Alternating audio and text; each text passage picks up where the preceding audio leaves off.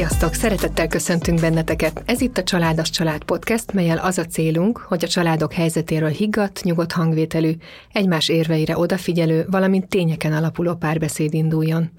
Az adásainkban 12 családtípus dolgozunk fel, minden családmodellnek egy adást szentelve. Én Henneléva vagyok mentálhigiénés szakember, mediátor és képzésben lévő családterapeuta. Köszöntöm a stúdióban állandó beszélgető partneremet és kollégámat Pál Mártont, aki a Családos Család társalapítója, családjogi aktivista, a Szivárvány Családokért Alapítvány kurátora. Szia Marci, üdvözöllek! Sziasztok! Mai vendégeink pedig, akiknek nagyon hálás vagyunk, hálásak vagyunk, hogy elfogadták meghívásunkat, Ábel Anita színésznő, televíziós műsorvezető, pályáját gyermekszínészként kezdte, később tanári és színésznői végzettséget is szerzett. Hangját a tévében és a rádióban hallhatjuk. Egy 15 éves kamaszlány édesanyja, olasz származású párjával, Robertóval több kultúrai családot alkotnak. Szia Anita! Sziasztok, én is sok szeretettel köszöntök mindenkit! És végül, de nem utolsó sorban, Ház Sebastian pszichológus és családterapeuta, aki jelenleg egy norvégiai civil szervezet szakmai vezetője, ahol menekültek pszichoszociális és pszichoterápiás segítésével foglalkozik. Munkája során rendszeresen dolgozik bevándorlási, integrációs témákkal, párokkal és családokkal, akik ilyen témában érintettek. Két gyermek édesapja, párjával több mint tíz éve külföldön él. Szia, Sebi! Sziasztok! Köszönöm szépen a meghívást! És a mai adásunknak a témája nem más, mint a több kultúrájú családok, és első körben hozzád fordulnék, Sebi. Kicsit definiáljuk először azt, hogy tulajdonképpen mik azok a több kultúrájú családok. Nagyon jó a kérdés, jó kezdés. Nem olyan egyszerű egyébként definiálni a több kultúrájú családokat. Legtöbben szerintem arra asszociálnak, amikor egy családban a szülők vegyes házasságban élnek az egyik mondjuk magyar állampolgár, a második pedig, másik a pár pedig egy más állampolgárságú illető, aki átmenetileg vagy tartósan Magyarországon tartózkodik. De ezért ez ennél sokkal-sokkal szélesebb. Lehet így is tekinteni a, a, a családokra, de lehet úgy is, hogy egyszerűen definiáljuk, hogy mi az, hogy kultúra, és akkor beletartozhat esetleg a vallás, beletartozhat etnikai csoporthoz való tartozás, a nyelv, ha valaki más nyelvhasználó. Magyarországon is lehet olyan több kultúrájú család, aki például jelnyelvet használ. Magyarországon élnek, de mégis több kultúrájúnak tartjuk őket. Nekem ezzel kapcsolatban egy kérdés, ami most így a, a, az eszembe jutott, hogy például Magyarországon élő ö, magyar és cigány házasság, az mondjuk több kultúrájú családnak minősülhet? Szerintem sok szempontból igen, főleg akkor, hogyha mondjuk a származási család esetén ezt a kultúrát erősebben tartja a család. Erről majd szerintem később fogunk beszélni, hogy hogyan, hogyan módosulnak mondjuk ezek a kulturális kódok, amiket a származási családból hozunk. De azért a származási családdal való kapcsolattartás során ezek a kulturális gyökerek és az abban való különbözőség nagyon felerősödik, vagy felerősödhet. Anita, felmerült benned az korábban, hogy tulajdonképpen definiáld magatokat úgy, hogy több kultúrájú család vagytok? hát bennünk rengeteg kultúra van, az igazság. hogy nem igazán definiáltam magam így, és nyilván a mi helyzetünk olyan szempontból speciális, hogy a Roberto, bár ő olasz származású, tehát neki az édesanyja és az édesapja is olasz, olaszok, echt, tehát hogy nem, nem, nem egy vegyes házasságból született ő. De ő 23 éve él Magyarországon. Úgyhogy szinte már majdnem annyit élt itt, mint a saját hazájában Nyilván én azért jobban tudtam alkalmazkodni, mert nekem édesanyám kárpátaljai, és, és ugye mi nagyon sokat mentünk oda gyerekkorunkba Kárpátaljára, tehát onnan egy teljesen más kultúrát hozott be a, az anyukám, mint, mint az apukám részéről volt, tehát az, ugye ez egy, egy magyar, és ott van egy kárpátaljai magyar család, ott is egy nagyon más, más kultúrában élnek az emberek.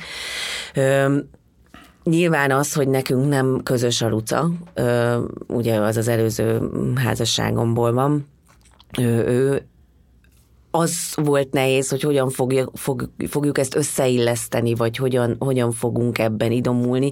De könnyű dolgom van a Robertóval, mert bár ő olasz, de mégsem. Tehát ő egy ilyen világpolgár.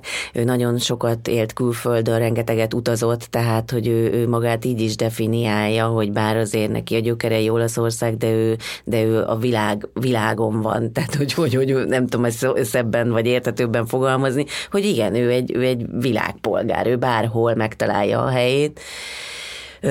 Ami mondjuk nem mondom, hogy nehézség, mert nem volt. Az, nálunk ugye nyelvi korlát nem volt, hiszen ő nagyon jól beszél magyarul, és annyira vicces, hogy ő kilenc évig élt Ukrajnába, Kárpátalján, és amikor mi megismerkedtünk, ez kiderült, Beregszázban dolgozott, az én anyukám ungvári, tehát abszolút kilenc év volt az ő életéből, tehát ő pontosan ismerte azokat a, a gyökereket, vagy az egész kárpátaljai magyarságban élt gyakorlatilag ott, úgyhogy ez még külön érdekesség, hogy ebben is valahogy így, így összetalálkoztunk.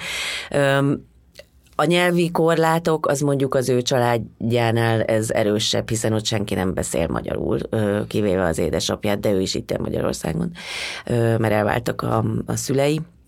Úgyhogy én nekem vennem kellett egy mély lélegzetet, és azt mondani, hogy akkor én felelevenítem a gimnázi, gimnáziumban tanult olasz nyelvtudásomat, és elmentem egy ilyen újrakezdő tanfolyamra, mikor először ugye mentem ki, így is belettem így a nagy családnak mutatva. Hát ők nem nagyon foglalkoztak azzal, hogy én nem értek semmit, vagy, vagy csak keveset. Ugyanúgy beszéltek hozzám temperamentumában nagyon más ö, egy olasz identitású ember, mint, mint, mint egy magyar. Tehát amíg, és most nem akar, nem megsértve senkit, és mondom ezt magamra, mert én, én is magyar vagyok, hogy mi azért mindig azt nézzük, hogy az a pohár félig üres. Ők mindig azt nézik, hogy az a pohár félig tele van. Egy nagyon optimista nemzet, nagyon, nagyon, nagyon megélik az életet. Mi éljük az életet kisebb-nagyobb sikerrel, ők megélik, megélik az életet életet. Ö, tényleg hangosak, de nem azért, mert állandóan ordibálnak, hanem mert, mert szenvedélyesen beszélnek. Mindent, minden mozdulatukban benne van egy, egy nagyon erős életszeretet. A Roberto anyukája egy nagyon kemény asszony, nagyon korán szül, született a Robi is, 17 éves volt, amikor anyá, anya, anyává vált és tulajdonképpen ő az egész életét maga így irányította, tehát és nagyon sok hullámvölgy volt az életébe, de én, én soha nem hallottam őt panaszkodni, vagy, vagy, vagy az, hogy ez, hogy ez nem fog sikerülni, hanem mindig azt mondja, hogy jó, hát ezt is majd megoldjuk, előre megyünk, előre nézünk és ez nagyon, nagyon jó, szimpatikus hozzáállás volt nekem, vagy hogy ami szerintem belőlünk egy kicsit így hiányzik. Nincs például, én legalábbis nem tapasztalom hogy nincs irítség a másikra. Azért bennünk ez bennünk van, hogy a szomszéd, ző, szomszéd fűje zöldebb. Ugye vannak a státusz szimbólumaink, nagy autó, de közben egy lakótelepi lakásban nyomorgunk, de lássák, hogy van az a nagy autó. Nagyon ráfeküdtünk így az egzisztenciális dolgokra, ott azért nagyon máshogy gondolják ezt. Ott valóban a család fogalma az, az nagyon erős. Úgy, hogy nyilván ott is azért nagyon sok vegyes házasság van. Ugye én magyarként oda belépve, ott tényleg nem számított, hogy én ki vagyok, mert, mert nem, nem tudták, tehát én voltam a Robertónak a magyar csaja, akit elhozott, tehát hogy gyakorlatilag. És ez nekem nagyon jó volt, hogy igazából azért szeretnek, amilyen vagyok. Nem volt velem semmifajta sztereotípia, nem volt benne előítélet, hogy na most idehoztam a fővárosi művésznőt, azt majd meg, mert azt se tudták, tudják, hogy ki vagyok. Úgyhogy szerintem mi sokat átvettünk gondolkodás módban, legalábbis én, és szerintem azért ugye, hogy a Luca velünk is él, azért ő is, ő is látja ezt, aminek én nagyon örülök, mert, mert kap egy másfajta nézőpontot, vagy egy másfajta látásmódot, akár a világról, vagy akár, akár a család fogalmáról, hogy így is lett. Hál' Istennek mi az édesapjával nagyon jól működünk együtt, egy nagyon jó kis mozaik családot alkotunk, nagyon jó a viszonyunk, tehát ezzel sem volt igazán probléma de tanulhatnánk tőlük nagyon, nagyon sokat. Tehát főleg ezt, hogy, hogy úgy éljük az életet, hogy, hogy tényleg megéljük azokat a pillanatokat, és, és mindenbe megtaláljuk az örömöt. Azért ez belőlünk szerintem egy picit, picit hiányzik, és mondom ezt úgy, hogy belőlem is, tehát hogy nem mondom, hogy én már ilyen olasz mamma lettem, és már mindent tudok, de nyilván nekem is keresnem kellett magamban egy csomószor, amikor nem, nem értettem, hogy ez miért, miért van, mert, mert mi nem így lettünk szocializálódva, nem így lettünk nevelve, nem, nem, nem így volt a családunk. Rengeteg dolgot említettél, említ, beszéltél egy kicsit a gondolkodásmódról, a mentalitásról, a nyelvi különbségekről, és azt gondolom, hogy érdemes mindegyiket egy kicsit kiboncolnunk, de még mielőtt mm, tovább megyünk ezzel kapcsolatban, engedjétek meg, hogy elmeséljek egy történetet, egy rövid történetet, ami eszembe jut. Néhány évvel ezelőtt egy őszi napon a lányomat irattuk be zongoraoktatásra. És a zongora tanárnőnél egyszerre voltak ott a diákok, hogy úgy tudjuk összehangolni az időpontokat, hogy az mindenkinek megfeleljen, és nyilván a zongora tanárnőnek is. És volt ott egy talán koreai származású kislány az anyukájával, és az anyukája nem beszélte a magyar nyelvet, és a kislány fordított neki és meg tudták végül beszélni az időpontot, nem is ez volt a lényeg, hanem bennem indított el ez egy olyan gondolatot, hogy vajon ez a kislány néhány év múlva, hogyha az anyukája ugyanígy nem beszéli tovább a hazai nyelvet, vagy az itteni nyelvet, akkor biztos, hogy mindig azt fogja fordítani, amit mond a tanárnő, vagy kamaszként esetleg már azt fordítja majd, amit szeretne, hogy halljon az anyukája, és vice versa a tanárnő. És rád nézek, Sevi, ezzel kapcsolatban, hogy ez a, ez a nyelvi különbözőség, ez, vagy az, hogyha valaki nem beszéli a nyelvet az adott országban, ahol letelepedik, ez mennyire tud nehézséget okozni? Hát ez abszolút tud nehézséget okozni, nagyon-nagyon jó a kérdés. Én Picit azon gondolkozom, hogy visszamehetek-e arra, amit az Anita mondott így kezdésnek, az igazság, hogy abban a néhány percben így kb. benne volt egy fél évnyi ilyen interkultális pszichológia tananyag.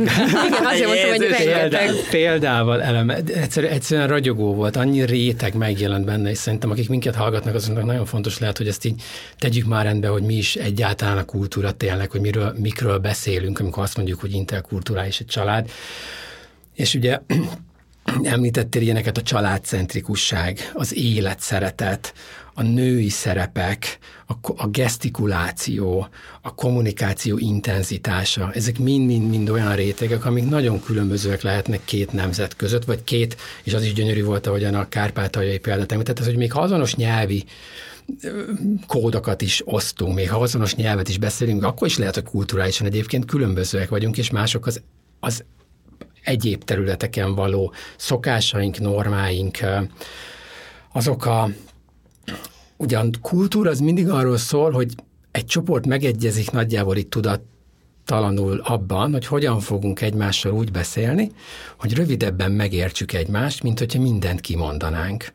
És akkor abból én el akarok, közölni akarok veled valamit, és az, az szerint a szokásrendszer vagy normarendszer szerint fogom elmondani, amit te majd úgy érzem, hogy érteni fogsz. És akkor volt egy példa amit arra, hogy te nem értetted először, hogy ott most mit is akarnak tőled, mert ezek a kódok, ezek tényleg olyanok, hogy az anyuka azt akarja mondani, hogy szeretlek, tisztellek, elfogadlak, ő ezt lefordítja magába valamit cselekvésé, azt megteszi, de lehet, hogy magyarként az teljesen mást jelent. És ott állsz, hogy most mit akarnak velem közölni, mit jelent ez? És ilyen, ilyen, ilyen kódütközések, ezek, ezek ilyen ez az a rétege a, az interkulturális kommunikációnak, vagy az interkulturális családoknak, ami tényleg a nehézséget is okozhatja. És akkor megjelent a te példádban is, Anita, a pár tagjai közötti kommunikációs nehézségek vagy, vagy könnyebbségek, mert hogy a párod ő egyébként az interkulturalitásban járatos volt, mert azt úgy azt, azt mondod, hogy világpolgár, azt én nagyjából úgy fordítanám le, hogy nagyon sok kódot ismer, és nagyon sok nemzet normáiban jól érzi magát otthonosan, és föltalálja magát, tudja, hogy ki mit gondol, nem okoznak neki gondot, gondot az, hogy ó, én egyfajta családból jövök, egyfajta normarendszert ismerek, csak ha velem nem úgy beszélnek, akkor én el vagyok veszve. Ő az, aki megy, akármilyen nyelven, akárhogy beszélnek hozzá, föl tud, megérti azt, hogy miről van itt szó.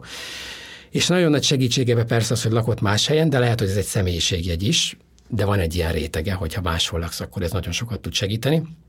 A pár között is megjelenhet, és akkor most csatolnám be a te kérdésedet, hogy ez megjelenhet a gyerek és a szülő között is, hogy milyen, gond, milyen gondokat vagy nehézségeket okozhat az, ha az egyik, ha a gyerek például már az a befogadó országban, ami nem azonos a szülő származási országával, jobban beszéli a nyelvet, jobban ismeri ezeket a kódokat, rutinosabban érzi magát ebben a, ebben a rendszerben, az milyen konfliktust okoz szülő és gyerek között. És még nagyon érdekes, hogy mondjuk hogyan változik a tisztelet kifejezés, a családon belüli hierarchia, a szerepek, hogy mi a szülő szerepe egy ilyen helyzetben, amikor a tanárral beszélünk a, abban a hármasban, hogy tanár-gyerek-szülő, hogyan változtatja meg azt a hierarchiát, vagy azt a normarendszert, amihez lehet, hogy a szülő ahhoz van szokva, hogy ő neki azt fejezi ki, abból tudja, hogy tisztelik, hogy a gyerek ott hallgat, végighallgatja, mint az, anyuka és a tanár beszél, és az anyuka ebből érteni fogja a saját nyelvi, kulturális háttere miatt, hogy na, akkor itt most minden rendben lesz, biztosítottam a gyereknek a jó továbbtanulását, jó kommunikál, jól kommunikáltam a, a tanárral, és egyszerűen ezt teljesen felboríthatja azt, ha a gyereket használjuk tolmácsnak. Még azon túl is, hogy esetleg nem azt fordítja, ami elhangzott. Csak hadd uh-huh. akaszkodjak rá itt az utolsó uh-huh. gondolatra, hogy nagyon érdekes évi, amit mondtál, mert az előző iskolában utcának volt egy osztálytársa, aki egy kínai kislány volt, és ugyanez volt a helyzet, hogy a mama nem beszélt magyarul, és a kislány járt be szülőire, és fordította a, a mamának. De pont azt gondolom, hogy az ázsiai kultúrában az ázsiai emberek azok olyan szabályrendszerben élnek, ott egy olyan másfajta hierarchia van a családokon belül, hogy ennek a kislánynak szerintem eszébe se jut, hogy ő mást fordítson, mert ő neki most az a szerepe, kvázi szerepe, most ez időjesen, hogy ő az anyukáját kisegítse, és, és ő most ott kvázi egy tolmácsként van jelen, tehát hogy nem gondolnám a saját gyerekemben már nem lennék biztos. De, de, igen, de, de ott szerint, de nem így van, hogy ők azért egy nagyon-nagyon, nem azt mondom, hogy kocka, de ott szabálykövető. ők egy nagyon mhm. szabálykövető, egy nagyon mhm. fegyelmezett ö, ö, nép, én azt gondolom az ázsiai emberek, ö, tehát nem, nem gondolnám, hogy esetleg egy ilyen De ilyen én se feltételeztem. Egyébként igen. csak elgondolkodtam rajta, igen, mi persze. van, hogyha egy másik szituációba igen. később. Én amikor... azon, hogy szegény gyerek gyereknek végig kell ezt hallgatni, tehát ott kell ülni egy szülőin, az mi nem biztos, hogy jó, szóval, hogy ez meg egy másik, ez egy másik, rétege, igen, ez egy újabb, újabb rétege, igen, igen. igen. Az, ez igaz, hogy, hogy mennyire illik például ez a fajta gyerekre ráruházott felelősség mennyire illik bele a, a hierarchiába, ez teljesen jogos, hogy vannak kultúrák, ahol jobban vannak, ahol nem. Hogyha norvég kultúrában például nagyon hülyén vennék ki magát, hogyha egy norvég anyuka, mert hogy ott, ott nem illik bele a szerepbe a, az egyenlőség és mindenki független mellett. Egy nehézség jelenhet meg, és akkor itt kapaszkodnék rá a szabadra, hogy te úgy tetted fel a kérdést, hogy mi lesz később kamaszkorban, hogy a gyereknek az a nagyon érdekes azt megélni, amikor vált a kultúrák között. Tehát, hogy ő ugye a származási család miatt ő otthonosabb, és gyerekként kisgyerekként még otthonosabban mozog a származási család kultúrájába, de mi van akkor, hogyha tényleg aklimatizálódik és fölveszi azt a kultúrát, és akkor ott, ott okozhat neki gondot az a, az a kulturális váltás, hogy akkor az iskolában egyfajta kultúrát követek, otthon meg egy másikat, és akkor ott van egy iskolai szituáció, ahol egyébként a szülői kultúrát Igen. kéne kövessem, de valójában a, a befogadó ország kultúrája a döntőben. Szóval, hogy valamennyire okozhatja, hogy a kérdésre, Persze, válasz, igen, évi kérdésére válaszoljunk azért egy 10 perc után, tehát hogy okozhat, okozhat, okozhat egy pici nehézséget ebben, a, ez a kultúraváltás része szerintem, de tök igazad van, hogy hogy valahol pedig nagyon szépen illik egyébként a, a családba. És ez mennyire zavarhatja meg a gyerekeket, ez a fajta ilyen több kultúrájú családban való lét? Um, amiért kérdezem, mert egy személyes példa, olvastam egy blogot, az hm. örökbe.hu-t, és azon olvastam, hogy egy anonim poszt volt rajta, és ő egy több kultúrájú család örökbe fogadott egy, egy, egy kisgyereket, egy négy-öt éves kisgyereket, és ADHD gyanúval vitték a, a szakszolgálatba, és ott a szakszolgálat ADHD-t állapított meg ennél a gyermeknél, és kb. a szakértőnek az volt a kommentje, hogy hát valószínűleg azért, mert hogy egy ilyen több kultúrájú, több nyelvű családban nő fel, tehát az, vagy az, édes, az édesapja lehet az, aki valószínűleg másik nyelven beszél, tehát nem beszél magyarul, és valószínűleg ezért lett a ADHD-s a gyermek amit én kétlek, de hogy, de hogy ezek ilyen, akkor ezek ilyen valós sztereotípiák, hogy egy gyermeket megzavar mondjuk egy ilyen több kultúrájú családban való, való, való növekedés? Tehát tényleg szakemberek gondolják ezt? Gondolhatják ezt? Hát szerintem itt tudnánk sorolni így sztereotípiákat, most Anitára is nézek egy picit, hogy tudnánk sorolni, az, az ember egy több kultúrájú családban élve találkozik a, a befogadó országban olyan sztereotípiák. Az egyik az például az, hogy a többnyelvűség egy nyelvi zavart okoz. Ez egy nagyon általános dolog, főleg azoknál, akik csecsemőkortól egyébként többnyelvűség vagy többnyelvű családban élnek. Nagyon megszokott, hogy egyébként az egyik szülővel egy nyelven beszél a gyerek, a másik szülővel a másik nyelven, még olyan is van, ahol a befogadó ország egy harmadik nyelvet képvisel, olyan is van, ahol egyébként az apa és az anya, vagy az két szülő egymással egy negyedik nyelven beszél, a gyerekek általában tök jól el vannak ezzel.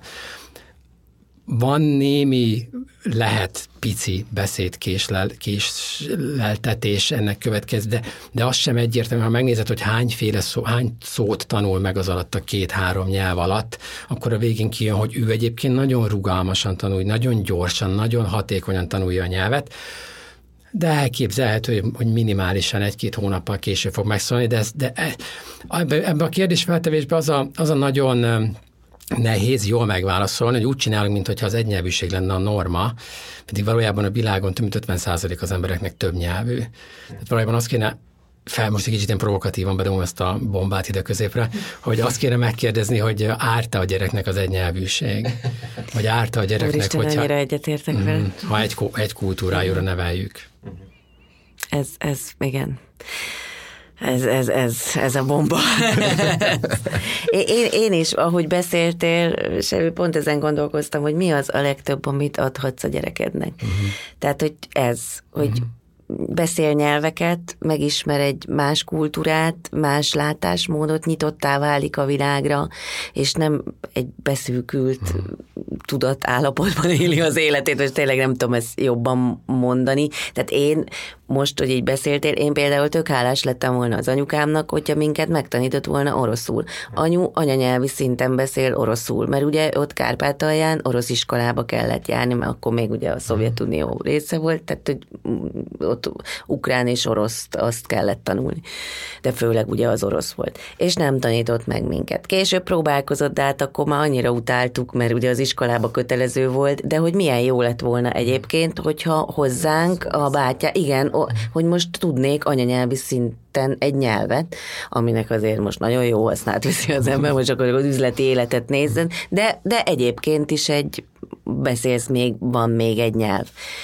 Hogy, hogy szerintem ez a legtöbb, amit, amit um, tudsz adni a gyerekednek, hogy kinyitod előtte a világot, és, és, és és, és máshogy kezd el gondolkodni egy csomó mindenről, mint ahogy eddig gondolkodott, vagy, vagy ahogy, ahogy mondjuk nekünk adták át generáció generáció, de szerintem egyébként Magyarország ilyen szempontból egy kicsit speciális is, mert hogy annyi ideig éltünk egy, egy olyan rendszerbe, és annyi ideig, hogy tehát a, a, a mi szüleink, meg a mi nagyszüleink egy teljesen más ö, világot képviseltek, és nem is igazán, én az anyukámmal láttam, hogy nem is igazán értik, ami most, most történik, vagy, ami, vagy ahogy a világ most mozdul és megy.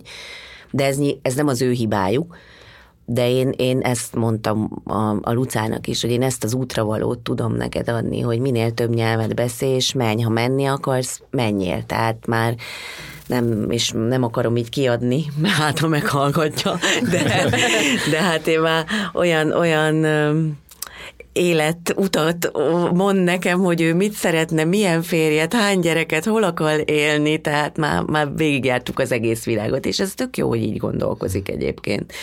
És, és ebbe biztos, hogy része van a, a Robertónak is, mert Egyébként személyiségjegy. Én úgy sajnálom, hogy nincs itt, mert ő annyit tudna erről egyébként mesélni, hogy, hogy ő neki olaszként hogyan kellett így beilleszkedni, meg hogy egyáltalán ő azért már viszi haza egy kicsit a magyar szokásokat is, hozott ukrán szokásokat is, szóval e, egészen elképesztő, és hát őnek is ezáltal egy öt nyelvet beszél és valószínűleg ezért is van az, hogy ő tényleg mindenhol megállja a helyét, ami és most visszacsatolok, amit mondtál, hogy, hogy árt-e a gyereknek, ha csak egy nyelvet beszél, ez egy, nekem egy nagyon irigylésre méltó dolog hogy magabiztos bárhol van a világon, és, és ez szerintem ez egy, ez egy fantasztikus dolog. Említetted ezeket a generációs különbségeket, ez engem, megfogott, hogy anyukád mit mondott arról, amikor a, hogy egy olasz barátod lett? Hát megkérdezte, hogy beszéli a magyarul. Aztán mondtam neki, hogy anya, beszél magyarul, és kilenc évig élt Kárpátalján. Ja, hát akkor az nagyon jó. Úgyhogy ők például értik egymást, mert az anyu még használ olyan kifejezéseket, ami a kárpátaljai magyarokra jellemző. Sőt, ha, bizonyos... akar, sőt, ha akarják, akkor, akkor ők ne, tudnak úgy beszélni talán, hogy te nem érted őket. Hát igen, van, van ennek is, bár elég sokat töltöttem én is ott, tehát az alapvető szakkifejezéseket értem. Ö, nagyon nagyon érdekes a mi egész családunk, mert a, a nagymamám testvére az 16 évesen kiment Amerikába, Kárpátaljáról egy hajóval, ahol megismerkedett a férjével, és lett három gyerekük.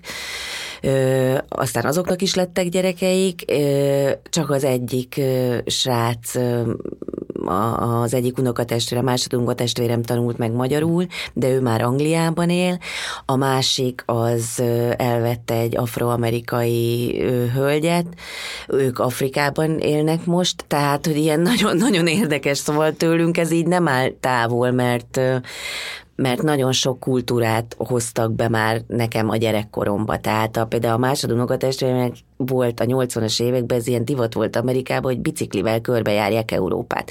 És állandóan, de hát nem ilyen elektromos, tehát a rendes tekerős, és akkor nálunk laktak. És akkor, de akkor nem csak ők jöttek, hanem hozták az barátaikat is mondjuk a Né- Németországból. És akkor így, így egy csomó, csomóan ott ültünk. Én, tehát, hogy én már gyerekként ezt láttam, hogy, hogy jön Roger, ő volt az amerikai nagybácsi, semmi, imádta anyám húslevesét, meg a töltött káposztát, ez maradt meg gyerekkoromban, de hogy ő, hogy ő meg képviselte az amerikai embert számomra, és hogy nekünk így mindig nyitva volt az ajtónk mindenki előtt, tehát hogy tényleg, sőt, volt olyan, hogy mit tudom én, fölhívott minket valaki, hogy a, megadta az egyik unokatestvérem a telefont, hogy tud nálunk aludni egy éjszakát. És anyám meg mindenkit befogadott, tehát, hogy ő tényleg, ő már mondta, szegény apukám volt, hogy mondta neki, hogy ne hozzá már haza több embert, mert nem, nem, nem, nem ez így nem jó most már tény, mert volt, hogy mit lement a nyugati pályaudvar közelében laktunk, és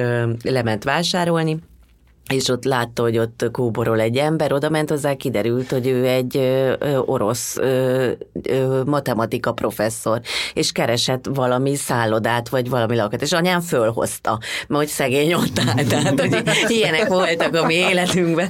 Szóval, hogy én ezt így, így, így, így megszoktam, de ami érdekes, meg amit a Sebi is mondott, hogy, hogy ezek a női szerepek, amivel például nekem nagyon sok dolgom volt az elmúlt öt évben hogy, hogy, hogy egy olasz férfi oldalán te hogyan tudsz nőként megjelenni, meg hogyan, hogyan tudsz nő, nő, nőként maradni úgy, hogy bár én hozzá voltam szokva, hogy én egy kicsit elférfiasodtam, meg egy kontrollmániás állat vagyok, hogy ebből én visszavegyek, és hogy, hogy igen, ott, ott van ez a, nem mondom, hogy tekintélyelvűség, de, de ott azért ott nem látsz, hogy egy nő ül az asztal fönn és nem azért, mert hímsoviniszta állatok, hanem mert ez így, így szokás, vagy ők ezt így, így, így, így tálalják az életükben, és ezzel senkinek semmi gondja nincs. De nekem például itt, itt azért ezzel volt, volt dolgom.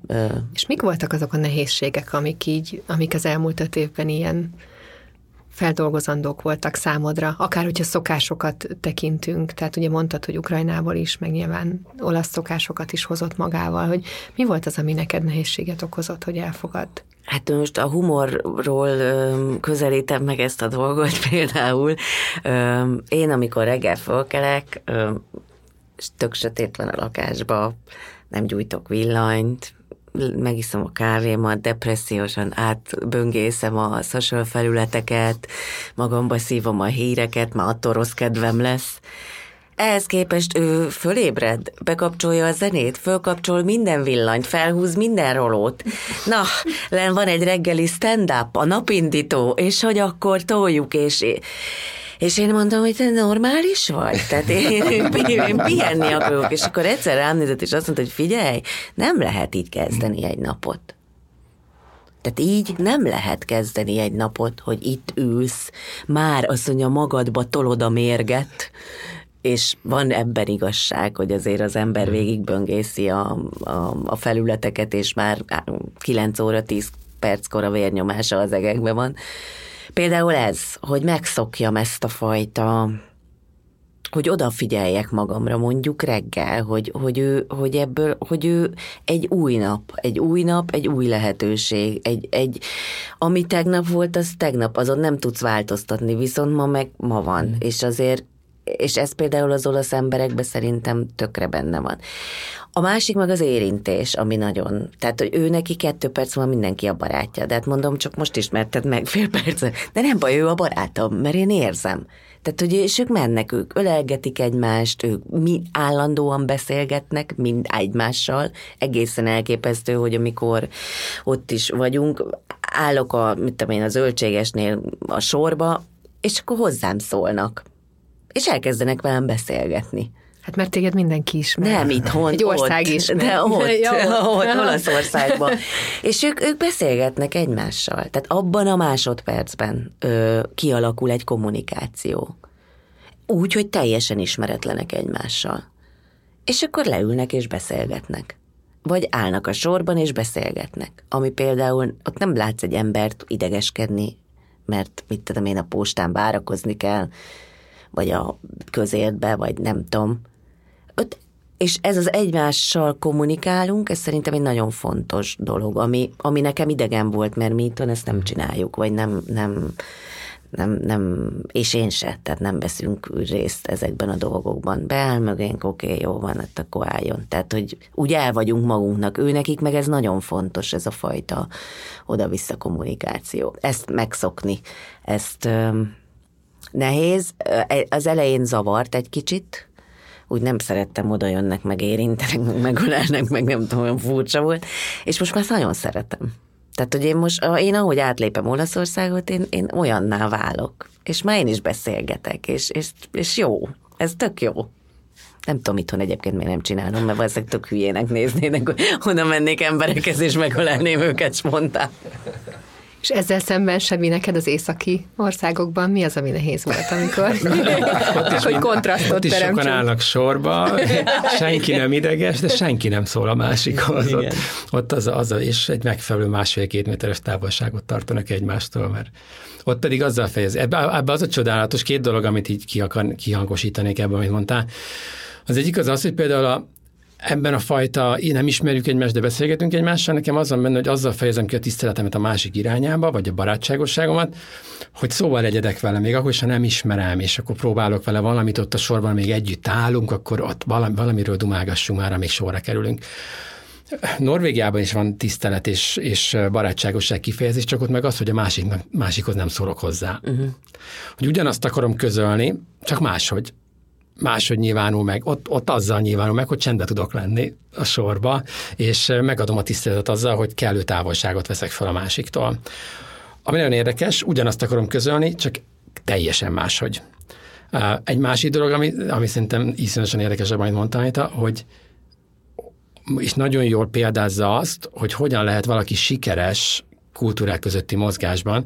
Most amit én hallok, az az, hogy te próbáltál kivenni olyan dolgokat, amik a személyiségettől eredetileg ilyen szokásaid mentén távol álló dolgok, de aztán később megszeretted, megszoktad, és már beépítetted a te saját működésmódodba. És szerintem így működik a több kultúrájú személyiség, hogy egyszerűen fölkapkodja mindegyik kultúrából azt, ami neki tetszik, és összegyúrja egy egészé, és ha ez egy pozitív szemüvegen keresztül történik, akkor ez az interkulturalitás, ez egy nagyon pozitív, ez egy csodálatos dolog tud lenni. Ez gazdagítja a személyiséget, gazdagítja a tapasztalatokat, gazdagítja az élményvilágot, és a rossz az, amikor arra kezdek fókuszálni, hogy mi az, ami nem jó a másik, és olyan is van olyan bevándorló, aki pedig megtapasztal valamit egy másik országba, és akkor csak azt látja meg, ami nem olyan, mint ami Ez én hozzá vagyok szokva, ezt se szeretem, azt se szeretem, ez se jó bennük, az se jó bennük. De a jó integráció, vagy a interkulturalitás pozitív oldal, az pont ez a fajta rug, személyiség, rugalmasság, amikor azt tudom mondani, hogy úr, eleve egy csodálattal tudok rájuk nézni, úristen, mi lesz itt, mi a más itt? Próbálj meg megérteni, hogy ők mit csinálnak és hogy csinálnak. És tágra nyílt szemekkel nézem őket az eleinte, és aztán utána felszedem magamra azt, ami tetszik. Ez egyébként olyan érdekes, amit mondasz, mert uh, például ők ugye mi állandóan sietünk, tehát mi magyarok. Tehát, hogy bennünk állandóan van egy ilyen, hogy jó, csináljuk gyorsan, izé, nem te. Ők egyáltalán nem. Mm.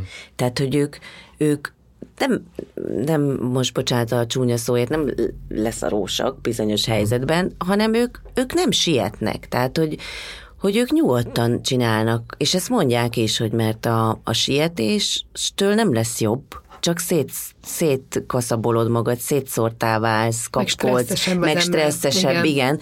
Tehát, és épp, ami nekem is furcsa volt, és az például most már, én az, itt, az itteni életünkben, mert hát nyilván azért itt vagyunk több, többet és legtöbbet, ö, ezt megpróbáltam beépíteni, hogy, hogy tényleg nem, nem hogy, most egy nagyon hülye példa, hogy nem válaszolok rögtön egy e-mailre, ha nincs ott a gondolatom. Eddig mindig az volt, hogy úgy gyorsan írni kell neki valamit. És lehet, hogy egy tök hülyeséget írtam, vagy nem úgy írtam, hanem azt mondom, hogy jó, most izé, akkor majd, majd szépen nyugiba nem kell azonnal. Mert valahogy ezt mi így megszoktuk.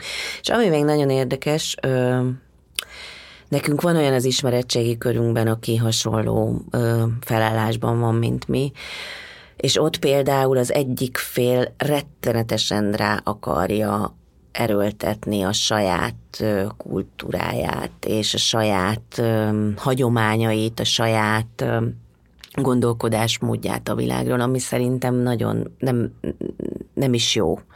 Nem lehet szerintem így valakit kvázi idézélesen így megerőszakolni tudatilag, de hogy annyira szeretné, és akkor az mondva van, hogy de hát itt élsz, itt vagy, akkor csináld ezt, csináld azt. Szóval tisztelni kell szerintem annyira a másikat, hogy hogyha ő neki így jó, akkor hogyan várjam el, hogy komfortosan éljünk együtt, hogyha én nem engedek, vagy, vagy én nem veszek át. És nyilván ő is átvett egy csomó mindent tőlünk, vagy tőlem, de, de de szerintem egy nagyon nagy hiba szokott lenni, vagy nem tudom, te hogy látod. Igen, egyébként, tehát hogy erre reflektálva, hogy ahogy most így beszélgettünk az elmúlt fél órában, ez ugye nagyon pozitív dolgot hoztunk ki. A ti példátok az ugye nagyon pozitív, mind neked, mint a családnak, mint a szélesebb családnak, mind a lányodnak, mint Robinak, hogy egymást ott tanultatok, alkalmazkodtatok, jobbak, mások lettetek, de hogy mindenképpen ez egy pozitív történet. De amit most behoztál, az azért egy érdekes kérdés, hogy, hogy ez valóban így van-e minden ilyen esetben, amikor több kultúrai családok vannak, mert hogy, hogy ott azért sokkal több lehet a konfliktus, és Sebi, ezt Sebi uh-huh. tőled kérdezem, biztosan több, több a konfliktus, és itt azért, és most behozok egy olyan témát is, ami lehet, hogy egy kicsit kényes, de te biztos ezt jól megoldod, hogy itt azért két olyan kultúra találkozott a ti esetetekben, ami, amivel azért nagyon sok a hasonlóság. Persze. Mm. A vallás terén, egyáltalán a, a, a, a, ahogy, ahogy látjuk a világot, de mondjuk, hogyha egy, egy sokkal tehát azért hallani, hogy Nyugat-Európában ugye milyen mértékű bevándorlás volt az elmúlt időszakban, milyen konfliktusok keletkeznek, akár Svédországban, Németországban, és ugye ott a nagyon eltérő kultúrák, ott ugye családok, tehát ott is biztos vannak több kultúrájú családok, de hogy, hogy milyennek az árnyoldala, vagy mi lehet az árnyoldala, vagy, vagy mit tudsz erről? Nem könnyű, a, nem könnyű az erre, erre úgy jól megadni a választ hogy egy kis időt nyerjek, visszakötném, amit tanítottál, mondtál, összekötném az ADHD-s kérdéseddel, Marci, mert azt még úgyse mm, válaszoltuk meg konkrétan. Amit két napja tett Amit két, nap, két napja föltettél, csak hogy mutassuk, hogy nem felejtettük ám el, hogy föltettél egy kérdést néhány perccel ezelőtt.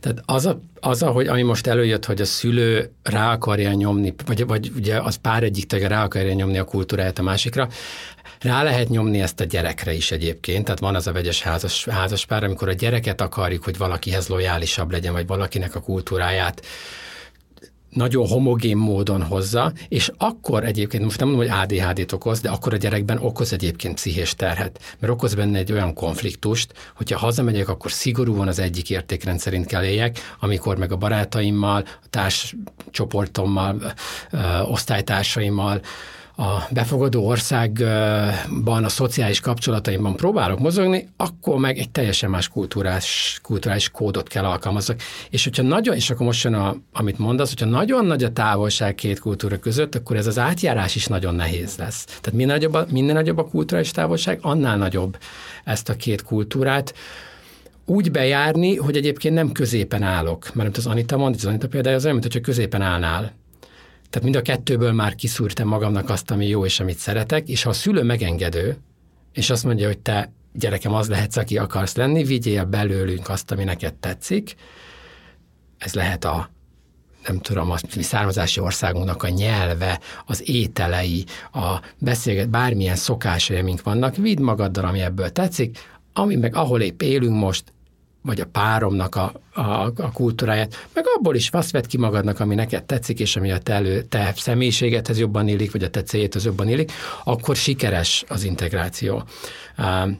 Ez történik személyes szinten, tehát a szülő bele tud rondítani ebbe az elvárásainak a mentén, és tud teret tenni a gyerekre, meg akár a párunkra is tudunk ilyen, ilyen irányban teret tenni.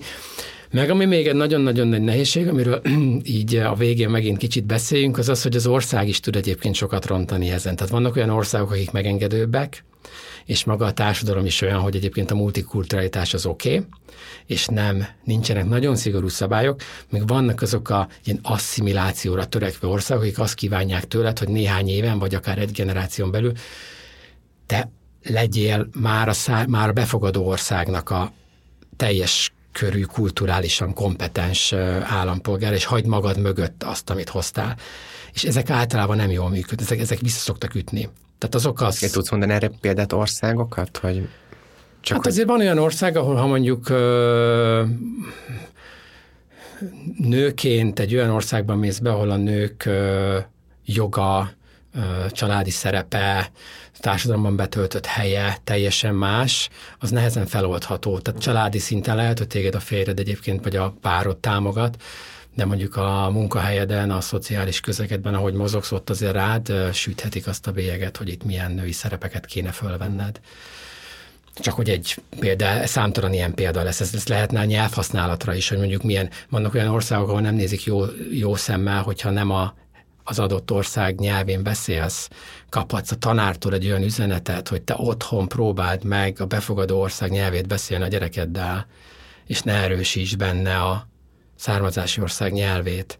Szóval ezt el lehet kicsit így rontani, azzal, hogyha nagyon ragaszkodunk ahhoz, hogy te váljál egy más kultúrájú emberré. Pszichológiailag az az egészséges, hogy megtartod azt, ami voltál, akárhány évesen költöztél ki, vagy házasodtál össze, van 35 év mögötted, nem tudod ledobni azt, aki voltál Há, addig. És Arra kell ráépíteni azt, ami jött az újat. Most eszembe jutott egy, aztán mondjátok a hülyeség, hogy amikor a királyi családba ugye Megán beházasodott, vagyis hát, hogy férhez ment Harryhez, ugye nagyon sok, és utána ugye ők ki is faroltak ebből az egészből, ugye őt nagyon sok vád érte, hogy, hogy miért nem alkalmazkodott, vagy miért, tehát tudta, hogy hova megy. És bár ez nem egy több kultúrájú, de valahogy igen, mert az ez a csaj... Igen, igen, ezt. tehát hogyha most azt nézzük, akkor nézzük úgy a, a Royal Family-t, mint egy különálló, nem tudom én, országot, hogy, hogy és én már akkor is azt mondtam, hogy én értem ezt a kis nőt, de ugyanakkor meg nem is értem, mert nyilván amikor udvarol nekem valaki, hát tudom, hogy ki, tudom azt is, hogy ez mivel jár. Ráadásul nem az volt, hogy ő egy recepciós volt egy szállodába, tehát ő egy nem filmsztár volt, de egy ismert ember volt kint Amerikában, tehát hogy látta ezt a világot, hogy hogy működik, hogy valamilyen szinten szerintem mindenkinek alkalmazkodni kell. Tehát, hogy ez nagyon fontos, hogy, hogy, hogy oda simuljunk, vagy tudjuk azt, hogy igen, itt most ezek a szabályok vannak, most itt vagyok egy hétig az olasz anyósomnál, és ő ő semmit nem enged, mert mindent ő akar csinálni, és én meg bennem az volt, hogy Jézusom, egy poharat nem mosogathatok el, vagy, vagy hogy szeretnék segíteni, de hogy mit fog rólam gondolni, és aztán egyszer leültünk, és, és mondta, hogy nem, mert ezt én tudom, hogy mit hova pakolok, ez az én házam, és itt én csinálom meg. És én azt mondtam, hogy jó, hát akkor végül is nem fogok erőszakoskodni, hogy itt ne kelljen mosogatni. De, de hogy, hogy már ugye bennem rögtön elén, most ez egy ilyen hülye példa, de hogy de tudom azt, hogy én én abban az országban valahol mindig egy kicsit idegen leszek, én nekem van, igen, egy kicsit én ezt így gondolom, hogy kutya kötelességem ö, alkalmazkodni, vagy fölvenni, amikor én ott tartózkodom azt a ritmust, és, és nem másnak mutatni magam, vagy azt mondani, hogy már pedig én így szoktam, akkor itt is így csinálom, mint, mint ahogy ha majd, ha, amikor ő eljön hozzánk, akkor én mondom, hogy tedd föl nyugodtan a lábad, mert úgyse tudja, mert nem bírja ki, és akkor hagyom azt is, mert most egy hetet mindenki így kibír. De hogy ez egy nagyon fontos szerintem, hogy, hogy alkalmazkodjunk, vagy belesivonjuk, vagy tiszteljük azt, hogy ő mibe van, és amit te is mondtál, hogy, hogy mi meg megőrizzük azt, ami, amik vagyunk a, a mi gyökereinket, vagy a mi, mi hagyományainkat, a mi kultúránkat. És akkor csak azért hoztam fel ezt szegény Megan, Megan mert hogy, hogy én értem őt, de ugyanakkor egy kicsit nem is értem, hogy, hogy ő azért tudta, hogy, hogy mit, hova megy, mi fog vele történni, mibe, mibe, mibe fog belelépni. És szerintem szerencséje van, hogy a férje is ki akart ebből szállni, vagy neki sem volt jó hogy, hogy akkor ők ezt megtették, de, de ott egy minimális tiszteletet vagy alkalmazkodást én például, most lehet, hogy ilyen nagyon kocka vagyok, úgy azért úgy elvárt volna az ember, vagy hogy... Jó, csak ebből ki lehet szállni? Tehát, hogy egy, egy kultúrából ki tudsz szállni mondjuk a párod kedvéért, hogy azt mondod, hogy akkor én szeretek valakit annyira, hogy akkor feladom az identitásomat, és akkor teljesen megpróbálok abba belehelyezkedni abba a kultúrába, amiben a, a, az az ember van, akit én szeretek, mondjuk a párom, és vele akarok családot alapítani, hogy, ez, hogy ezt meg lehet tenni? Szerintem ez azért jó ez a példa, ez a királyi családos, nem vagyok királyi család szakértő, ja, így, így, így kulturálisan, de azt hiszem, hogy ez azért jó példa, mert ha kicsit így kivetítem a elvárásokat a királyi család részéről egy országra, ha egy ország ugyanezt csinálná, akkor az kifejezetten egy olyan ország, aki korlátoz, és aki azt akarja, hogy szí, asszimilálódj, és szívódj fel, és vett fel a kultúránkat. Tehát ez azért jó példa, hogy szerintem ott egy, egy fokkal magasabbak talán az elvárások, és egy fokkal nagyobb rugalmasságot várnak el tőled, mint az, amit egyébként sokan talán meg kívánnak adni. Abba igazad van, hogy ezt előre lehet tudni azért. Igen. Tehát, hogy azért ez egy olyan, hogy, hogy ez egy kicsit, kicsit kiszámítható. Um, de az biztos, hogy ez a, ez a feladás, ez, ez egy nagyon-nagyon-nagyon nagy nehézség, és mondjuk az, aki az amerikai kultúrából jön, és saját karrierje volt már, és önálló jogon egyébként fölépített nagyon sok mindent, ott, ott meg még nehezebb azt mondani, hogy akkor én ezt így visszaveszem azért, hogy asszimilál, bele, bele illeszke, beleolvadjak a király család elvárásaiba. Tehát, hogy ott azt láthatjuk, hogy mennyire vagy. Amit te mondasz a példát, hogy, hogy elmegyek egy hétre, azt szerintem az pedig arra nagyon jó példa, hogy mik azok a személyiségek, akik segíthetik az ebben a több kultúrájú családban való jó rugalmas, és a rugalmasság, tehát hogy hogyan tudsz jól mozogni egy ilyen, ilyen család, több családú helyzetbe, a rugalmasság, a nyitottság, az a fajta gondolat, hogy hogy nézzük meg, hogy ők hogy csinálják, és akkor majd meglátom.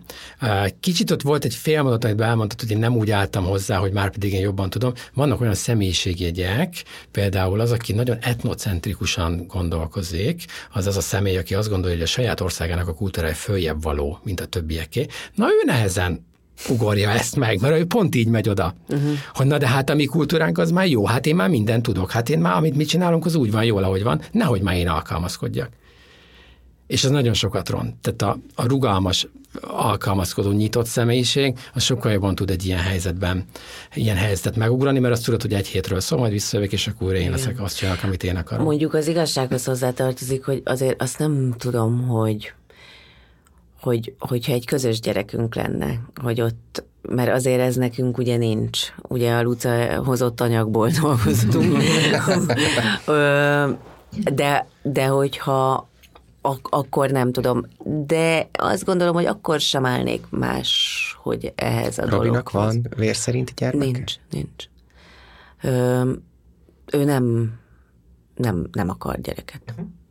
és aztán nyilván mi későn találkoztunk ugye a 40-es éveinkben, akkor már azért mind a ketten egy kiforrott egyéniségek voltunk, mindenki hozta a maga puttonyát, de ő, ő nem. Ő valahogy, valahogy ő egy ilyen olasz, aki családcentrikus, de mégsem, nem tudom. Úgyhogy ő, ne, ő mindig azt mondta, hogy nem hogy feltétlenül ő, a gyerektől lesz család. Igen, hogy ő, hogy ő mindig egy nagyobbat, tehát hogy ő, és ez be is vallja, hogy ő igazából a kicsikkel nem nagyon tud. Neki egy volt a lényeg, és ezt azért merem mondani, mert ezt ő mondja, és, és ezt mondhatom, hogy ő megtalálja a társát az életbe. Hát ehhez kapott egy kilenc éves kislányt is, akinek nem akar az apja lenni, mert van, van egy apja, hanem a barátja akar lenni, és meg akarja neki mutatni a világot, vagy, vagy nyitott. Ő egyébként a Luca unokáira, vagy a gyerekeire gyúr, tehát hogy ő már látja magát egy ilyen nagypapa apa szerepbe. Úgyhogy, de azt mondjuk nem, de szerintem akkor se gondolnám másképp, hogyha, hogyha lenne egy közös gyerekünk, hogy, hogy minél többet szívjon be abból a hmm. kultúrából, és minél többet adjak neki én is, és aztán majd ő eldönti. Ez olyan érdekes volt, van egy ismerősünk, ők vegánok, buddhista vallásúak, és két nagy gyermekük van, és hát a szül- nagyszülőkön nem ment ez át, hogy mi a vegánság. És aztán végül is azt mondták, hogy jó, figyeljetek, itthon vegán menü van, mentek a nagyszülőköz, van rántott csirke, ha kell, vagy bár paprikás csirke, amit szeretnétek, majd amikor abban a korban éltek, eldöntitek, hogy melyik utat követitek. És az egyik srác az élsportoló lett, ő abszolút húsevő és tója, a másik megválasztotta a tesója azt, hogy ő a vegánságot. Hogy valahogy nyilván ez, ez is egyfajta kultúra, de hogy megadom a gyerekemnek a választási lehetőséget, hogy mi, mi az, amit tovább viszel. Én értem egyébként a Marci mire célozgat itt a nehéz. mit akar kihúzni mit belőlünk. akar kihúzni belőled. És mondjuk ez engem is érdekel, hogy, hogyha van egy olyan házasság, ahol mondjuk a, a, a nő európai, a férfi mondjuk most akkor nevezzük nevén egy arab országbeli ember, itt lesz egy szerelem, a nő úgy dönt, hogy, hogy hogy kimegy, fölveszi a vallást, be, megpróbál beilleszkedni, hogy az hogyan, hogy, hogy valóban ennyire föl kell adni a saját identitását, vagy a saját gyökereit. Az azért, azért nyilván az egy nehezebb helyzet, nem?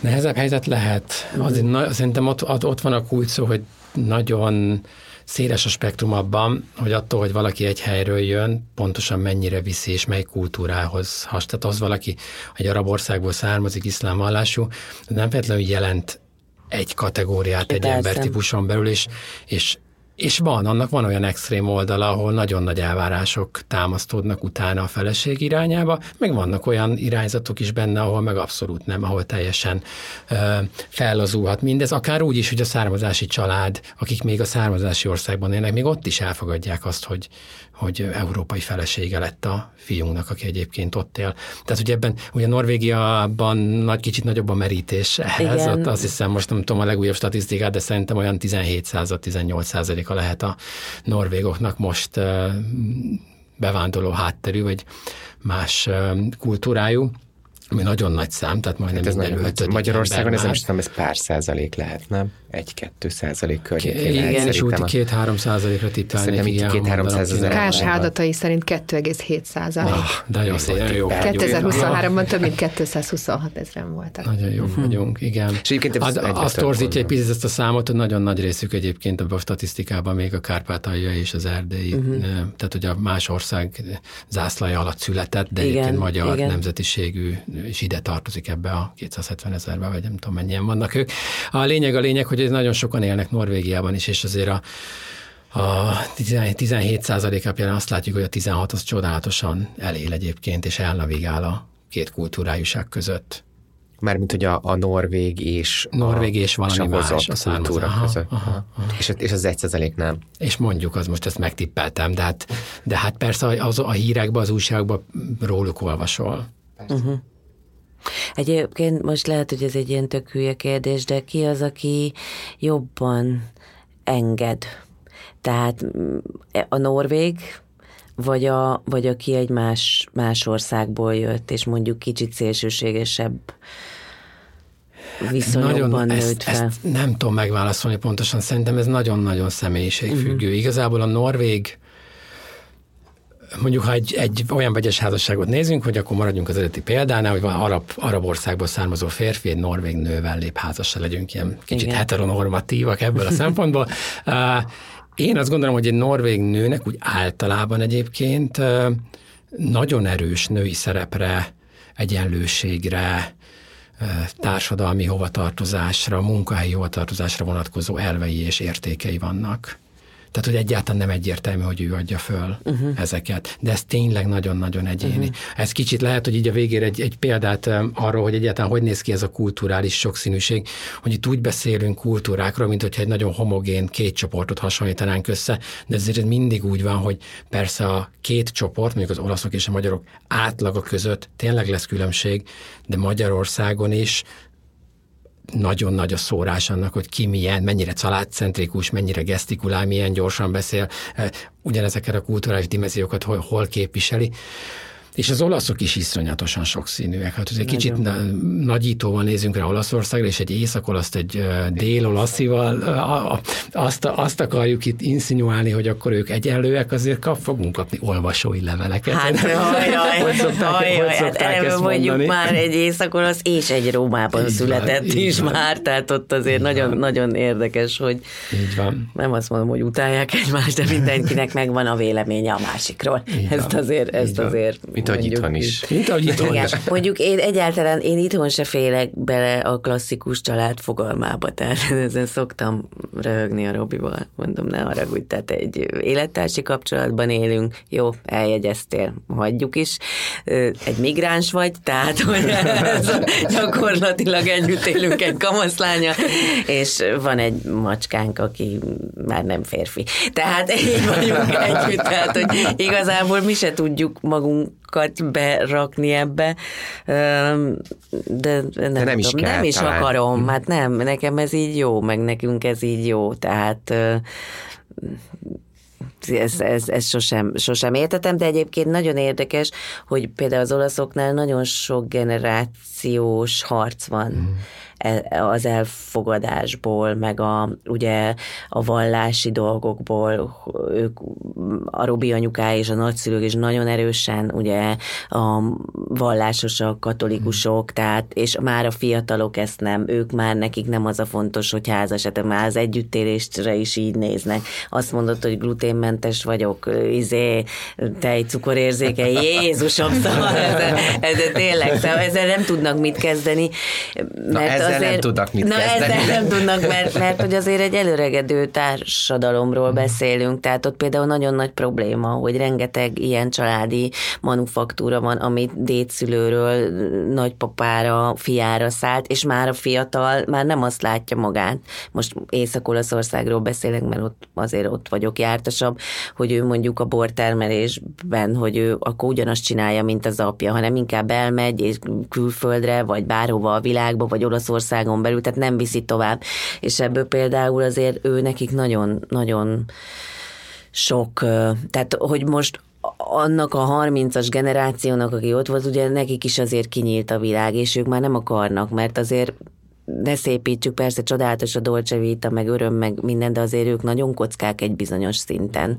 Ö, és, és a fiatalok, és én a Robinak az unokatestvérei látom, hogy ők már teljesen más, hogy képzelik el a saját jövőjüket, mint, és a szülők ezt nagyon sokszor nem, nem értik, hogy de hát miért nem jó így. És akkor mondja, hogy de hát én, én nem azt akarom, hogy itt egész nap metszem a szőlőt, tehát én szeretnék valami, de hát ez jó, ez nem érted? De, szóval, hogy ez is, ez is érdekes, hogy ők ott is azért megvan a, megvan a saját konfliktusuk egyébként. Így a beszélgetés végéhez közeledve még egy sztereotípiát bedobnék ide a közösbe. Mennyire igaz az, hogy hontalanok lesznek azok a gyerekek, vagy aztán a felnövekvő fiatalok, akik már nem a saját hazájukban nőnek fel? Hát én remélem, hogy ezt most így sikerült így az elmúlt egy megválaszolnunk nagyjából, hogy abban az esetben, hogyha a több, kultúrájú, több kultúrájúság gazdagítani tudja a családot, meg a személyiséget, akkor abszolút nem lesznek hontalanok, hanem akkor ez egy tényleg egy olyan érték, amit aztán tovább lehet vinni. Szerintem a Luca példája pont azt mutatja, hogy egyébként már ő nem hogy hontalan, hanem hanem ő, ahogy ő lesz világpolgár, ahogy ő arról gondolkodik, hogy a világ hogy nyílt ki a számára. Hogy hanem ő is lesz már az. Ahogy, a, ma, bocsánat, már Remélem. Az. Igen. És ahogy ő azt tudja tervezni, hogy, hogy majd hol fog élni, milyen nyelven fog do... Ez pont az, ez nem a, ez nem a hontalanságnak a nagy tankönyvi definíciója. De az ő generációjukra egyébként én azt látom, hogy nagyon jellemző, uh-huh. hogy ők nem egy helyen képzelik el, ugye ahogy a barátaival beszélgetek meg, uh-huh. meg ahogy így eszmét cserélünk, hogy, hogy ők nem egy helyen képzelik el a, az életüket, uh-huh. tehát hogy, hogy az utazás, a külföldön élés, a nekem eddig a Luca verziója volt vagy 600-ból, azt tetszett a legjobban, hogy azt mondta, hogy ő plastikai sebész lesz Spanyolországban, és lesz egy kis étterme, amit ő vezet. Mondom, csodálatosan, na mind a kettő anyukát kedvére való. Úgyhogy úgy, szuper, menjél Spanyolországba, megyek hozzád korrekcióra, és még jókat is fogok zabálni. Tehát, hogy, hogy ők már így gondolkodnak, és hogy, hogy ez hogy más gyerek is, tehát hogy valahogy azért csak átmegy valami, mm. vagy nyilván sokszor azt érezzük, hogy ez a munka ennek nincs látszata, de hogy, de, de hogy van. van. Ahogy nyíl, nyíl, nyílik az új generáció, tehát ez Én teljesen egyértelmű. Én azt mondom, hogy a több kultúrai családokról többet és többet és nagyon sokat fognak még beszélni, hiszen akár az Európai Unión belül ott ez az Erasmus program, amin keresztül Igen. ugye mennek, és hány Erasmus család van, és nekem is ahol voltam Erasmus, és láttam, hogy párok jöttek össze, olasz és lengyel és francia és nem tudom én, hollandok, és egyszerűen ez így keveredik, és egyre több és több ilyen több kultúrájú család lesz. És hát akár ebben is uh, nyitottabbak, és én ahogy látom, egy csomó más mindenben is sokkal nyitottabbak. Abszolút, abszolút. És, és ugye sokszor mondjuk, hogy a gyerekeknek a, az, a, az internet milyen kártékony. Ezek a gyerekek tudják kezelni, és hogyha te én mindig azt mondtam, hogy ez olyan, mint amikor megtanítod a gyerekedet, hogy az úttesten hogy kell át. Nézzék körül a jártán, hogy jön-e autó. Ugyanez vonatkozik minden, ami a netes tartalom. Ha, megtanul, ha megmondod nekik azokat az alapvető szabályokat, akkor nem, nem lesz baj. És ezáltal, hogy ők egy ilyen inform, ami mondjuk annyi, hogy egy kicsit így az adrenalin szintjük máshogy mozog, tehát már nem ad annyit egy-két dolog, mint nekünk, és minél többet és többet akarnak, azért ennek van egy nagyon jó oldala is, hogy nagyon sok mindent látnak a világból amire mi azt gondoljuk, hogy á, ők se tudnak. És itt a szülőknek egy nagy felelőssége van szerintem, hogy menni kell a gyerekkel, tanulni kell vele, tudni kell a, ezeket a dolgokat, mert akkor nem tudod nyomon követni, nem azt mondom, hogy ellenőriz, de nem tudsz úgy vigyázni rá. Tehát ez, ez, egy, ez egy nagyon fontos dolog, de ez erről aztán szerintem három napig lehetne Igen. beszélni. Jaj, ez egy nagyon izgalmas beszélgetés volt, legalábbis én nagyon élveztem, és nem, én azt gondolom, hogy a célunk az az, hogy beszélgetéseket indítsunk el a több kultúrájú családokról, a családok sokszínűségéről, és még tényleg órákon keresztül lehetne erről beszélni, de én nagyon sokat tanultam, nagyon izgalmas volt számomra, meg én azt is köszönöm, hogy Anita ilyen őszinte voltál velünk, és megosztottad, köszönöm. hogy hogy milyen is egy hogy, olasz, hogy olasz-magyar, olasz-magyar családban élni, és akár felnőni is. Köszönjük szépen. Én köszönöm. És nagyon hálásak vagyunk mindkettőtöknek, hogy elfogadtátok a meghívásunkat, és hogy megosztottátok velünk ezeket a dolgokat. Titeket pedig arra kérünk, hogy maradjatok velünk, hiszen a következő adásban egy másik családformával és újabb meghívott vendégeinkkel várunk majd benneteket. Köszönjük, hogy ma is velünk tartottatok. Sziasztok! Köszönjük, Köszönjük mi is! Köszönjük szépen! Sziasztok! Sziasztok. Bye.